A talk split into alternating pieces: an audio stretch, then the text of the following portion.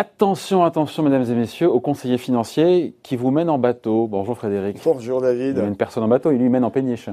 Avec la ouais. là. non, vedette hollandaise, c'est pas exactement la même chose. Allez, je débat. Frédéric Landy, donc journaliste à Patrimoine 24. On est, euh, on revient aujourd'hui sur une décision de la commission des sanctions ouais. de l'AMF, l'autorité des marchés financiers, qui vient de tacler ce qu'on appelle un CGP, un conseil en gestion de patrimoine. Rappelez-nous, expliquez-nous cette affaire. C'est une décision qui est, qui est, tombée la semaine dernière. Ça concerne un cabinet qui s'appelle CRS Finance et son président. Le cabinet a été condamné à une amende de 20 000 euros, son président 80 000 euros plus une interdiction d'exercer de 5 ans, donc ça c'est quand même très lourd.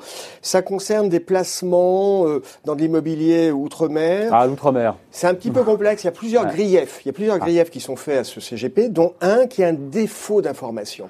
Et c'est surtout... C'est ça, ça le gros sujet Oui, parce que... Plus que l'investissement en tant que tel en outre-mer, c'est le défaut d'information Oui, parce que euh, le conseil financier, le conseil en gestion de patrimoine, on est sur une activité réglementée, il y a des textes réglementaires, et entre autres, il y a un texte qui dit que vous devez délivrer à vos clients une information claire, exacte et non trompeuse. Hmm.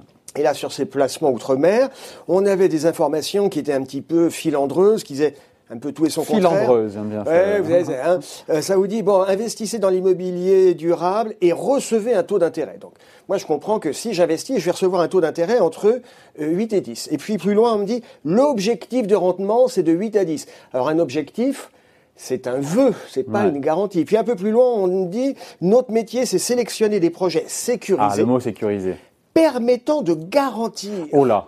Et donc, quand vous dites qu'il y a une garantie, c'est Ouais. comme quand vous avez une assurance. Euh, Une garantie, c'est contractuel. Si tel événement survient, on va activer des choses. Donc, on a des formulations qui sont ambiguës. On ne sait pas si c'est juste un objectif. Mais les risques, ils étaient mentionnés ou pas? Alors, justement, deuxième problème, euh, normalement, quand vous présentez un investissement, vous devez présenter les perspectives de gain, mais aussi les risques Bah qui sont ouais. associés. Sinon, c'est asymétrique. Et donc là, on est clairement dans le cas d'une information trompeuse, tronquée, et c'est entre autres ce qui a été euh, sanctionné par la commission des sanctions de l'AMF. Ça arrive souvent, on se dit que voilà, il y a des brebis galeuses, elles se font taper dessus, elles se font Euh, attraper par la patrouille non, et c'est bien fait. Quoi. Euh, oui, c'est bien fait, mais ça arrive pas si souvent que ça. Parce que la réglementation a mis de l'ordre là-dedans. Euh, au cours des 20 dernières années, au cours des 20 dernières années, la réglementation est devenue plus exigeante. Il y a eu des scandales. Il y a eu des scandales autour des fameux fonds à formule, dont les formules étaient de plus en plus Mm. compliquées. On comprenait plus la formule. Et a un moment, le régulateur a dit, bah, quand vous présentez un fonds à formule, il faut associer trois scénarios. Un scénario Ouais. optimiste, Ouais. un scénario, on va dire, flat, neutre, et puis Ouais. un scénario pessimiste pour que les investisseurs essayent de se faire une idée. Il y a eu, on se souvient du scandale Jet 3 de, de BNP Paribas au début des années 2000, où précisément on vendait aux gens euh, des investissements en leur faisant croire que c'était sécurisé. Et puis, in fine, il y avait des pertes en pas capital. Et en 20 ans, ça s'est quand même beaucoup nettoyé. Donc, pour répondre à votre question, c'est plutôt rare. C'est plutôt rare parce que c'est une vraie bêtise que de faire une communication qui est aussi misleading, aussi trompeuse que ça. Ouais, mais euh, bon, euh, ça peut arriver aussi, on peut se Ah retrouver non, mais face ça- à ça ça. Donc comment, comment Sauf on se vous êtes un- prémunit justement dans ce genre Ça peut arriver, sauf quand vous êtes un professionnel. hein.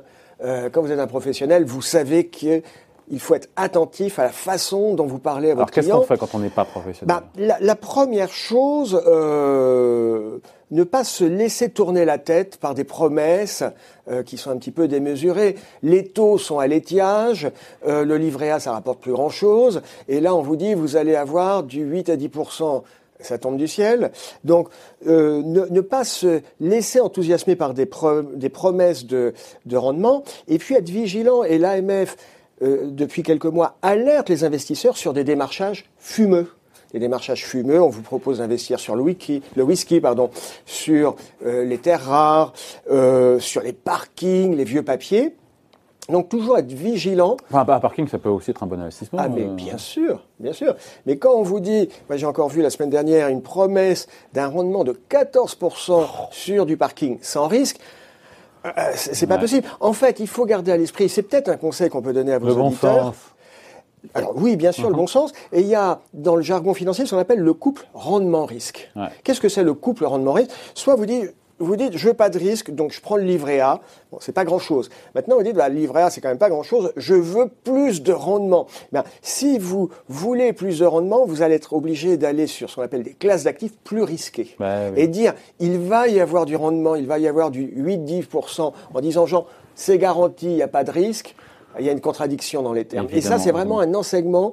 Il ne peut pas y avoir de rendement sans risque. Évidemment, c'est la Bah, règle. évidemment, Le- euh, Ouais, mais c'est bon de le rappeler quand même. hein. Il faut, il faut le rappeler, euh, les investissements, les placements, c'est souvent une question de bon sens, c'est de garder la tête froide, Ouais. éviter l'enthousiasme quand on vous fait rêver avec des rendements à 8%. Comment est-ce qu'on reste zen Euh, On finit là-dessus. Je ne sais pas si c'est lié, mais cet été, euh, quand on a des placements sur les marchés ou autres, comment on fait pour rester zen Alors, trois conseils, ne pas croire au Père Noël, hein, on vient Ouais. de l'évoquer, ne pas rester la tête dans le guidon. On l'a vu avec la séquence sur le premier trimestre, on a eu de la volatilité, c'était euh, la douche écossaise, les montagnes russes, et donc il y a un moment, si euh, vous êtes là tous les jours, à longueur de journée, à regarder l'évolution du CAC 40, soit c'est votre métier, et c'est, c'est- vous êtes payé pour ça, et c'est bien que vous le Vous y prenez du plaisir, c'est et vous y prenez du plaisir, c'est bien. Mais il y a quand même beaucoup d'investisseurs qui sont stressés Ouais. et qui, du coup, prennent de mauvaises décisions Donc gardez finissent, la tête froide. Qui finissent par vendre, Ouais. quand, quand, euh, qui, qui ne sont pas capables d'attendre le rebond. Donc, ne pas être dans le la tête dans le guidon, il y a de la volatilité. Et puis, un deuxième conseil, des fois, il faut laisser passer les trains et ne pas monter dans les trains. Quand vous avez des Pas propositions... tout le temps non plus. hein. Bien sûr, bien sûr. Mais quand vous avez des propositions d'investissement à 8-10%, on vous dit c'est c'est sans risque, c'est garanti, etc. Oui, on reste à quel On reste Ouais, on reste à quel Pareil, quand vous avez des, des fonds à formules, avec des formules tellement sophistiquées, élaborées que vous ne comprenez pas, euh, pas le détail, mais la philosophie du produit, faut passer son tour. Ou Quand on vous dit il faut signer vite, rapidement, vite. a- Alors ça, c'est le pire de tout. Quand Ouais. on vous dit euh, il y en a jusqu'à ce soir, bah, euh, Ça, c'est chelou, comme on il y, a- dit, il y hein. en aura, il y en aura encore demain. Et puis quand les gens euh, vous disent en- de vous à moi, euh, la réalité, c'est que des bonnes affaires, il y en a rarement, et que la personne qui est en face de vous a peu de raisons de la partager avec vous. Ouais, ce sera surtout une bonne affaire pour elle. hein. C'est surtout une bonne affaire pour le vendeur. Voilà. Donc on voulait revenir sur ce décision rare, puis quand même voilà, euh, de le- Ah, cogne, la hein. commission des sanctions de l'AMF, donc envers ce conseiller en gestion de patrimoine. Merci beaucoup Frédéric. À bientôt. Bye bye.